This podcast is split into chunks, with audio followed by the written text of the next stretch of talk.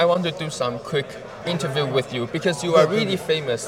In, no, no, no. You are really, really famous little bit famous. in um, Ch- Chinese crypto. Chinese crypto world. Yes, Wow. because we all we all know that you all in all Yeah. your family's assets into Everything. Bitcoin Everything. in 20 in 2017. Yeah. Yes, and you buy the you all in Bitcoin when Bitcoin at nine hundred dollars, Yeah, right? yeah, yeah. That was an amazing time to go all in. Huh?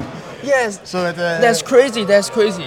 it's not crazy. We just felt that Bitcoin was a big change for the world, Yes. and I just wanted to be like enjoying that revolution. And I was like, let's just sell the house, my companies, my cars, the kids' toys, the clothes. We sold everything. We just we just went all in, and people yeah bombed us to the Bitcoin family for doing so. But for us, it was just a normal step. We we believe that Bitcoin is better money than the euro. So why would I keep my money in euro if I think Bitcoin is better money? So yes, I just say it that way. Let's go into Bitcoin. Yeah. Then you are free now, right? I I know that you travel over 40 countries. What what country did you go in the past few years? Uh, in the last seven years, we did 44 countries. Uh, yeah, all the world, like uh, all over the world. we love Asia. We, we, my roots are in Indonesia. So uh, my father is Indonesian. So Indonesia, Thailand, I like. South America, Mexico, Portugal, well, yeah, everything. We did like with a Bitcoin van all Europe. We did it with a Bitcoin van all Australia. We, we just travel and promote Bitcoin to the people. And I know that you open um, a launch, right? Um, Uh, to to promote Bitcoin. Oh yeah, no. In, in Portugal, I opened a beach bar, Oh, a Bitcoin beach bar, so people can go to the Bitcoin beach bar and spend bitcoins, like rent the beds, drinks, food, all that stuff. So yeah, something in Portugal, and um, also opening a Bitcoin hotel soon in, in Portugal and in Mexico. Yeah, Did, but uh, did you hold any fiat or all your holdings is Bitcoin? zero fiat, Ze- zero fiat. zero fiat. We, we already have uh, been traveling the world for six years. Unbanked. We don't have bank accounts. Zero bank accounts. We I never want a bank account anymore. The only thing I now can use is my, uh, for example, the Bybit debit card or Crypto.com debit card.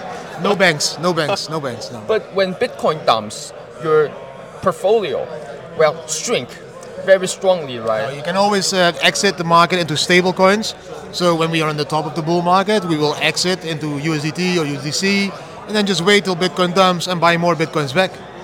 And I know that you predict the bottom of this bear market is between tw- uh, 15,000 to 20,000, right? Yeah. Exactly, exactly as you predicted. I think it's exactly like that, and I think that we will go to a beautiful top, and I think the next bottom in 2026 will be around 30k. Okay. So I'm already looking forward. Like the bottom is the top is going to be in 2025, uh, probably around 120 to 140k, I think, and then we will crash again at 70% back to bo- above 30k. So I think people need to realize that at the moment is one of the last times that they can buy Bitcoin below 30k. I think. I want to ask how you store your Bitcoin or your cryptocurrency asset because we all know that um, cryptocurrency exchanges have some risk, like FTX.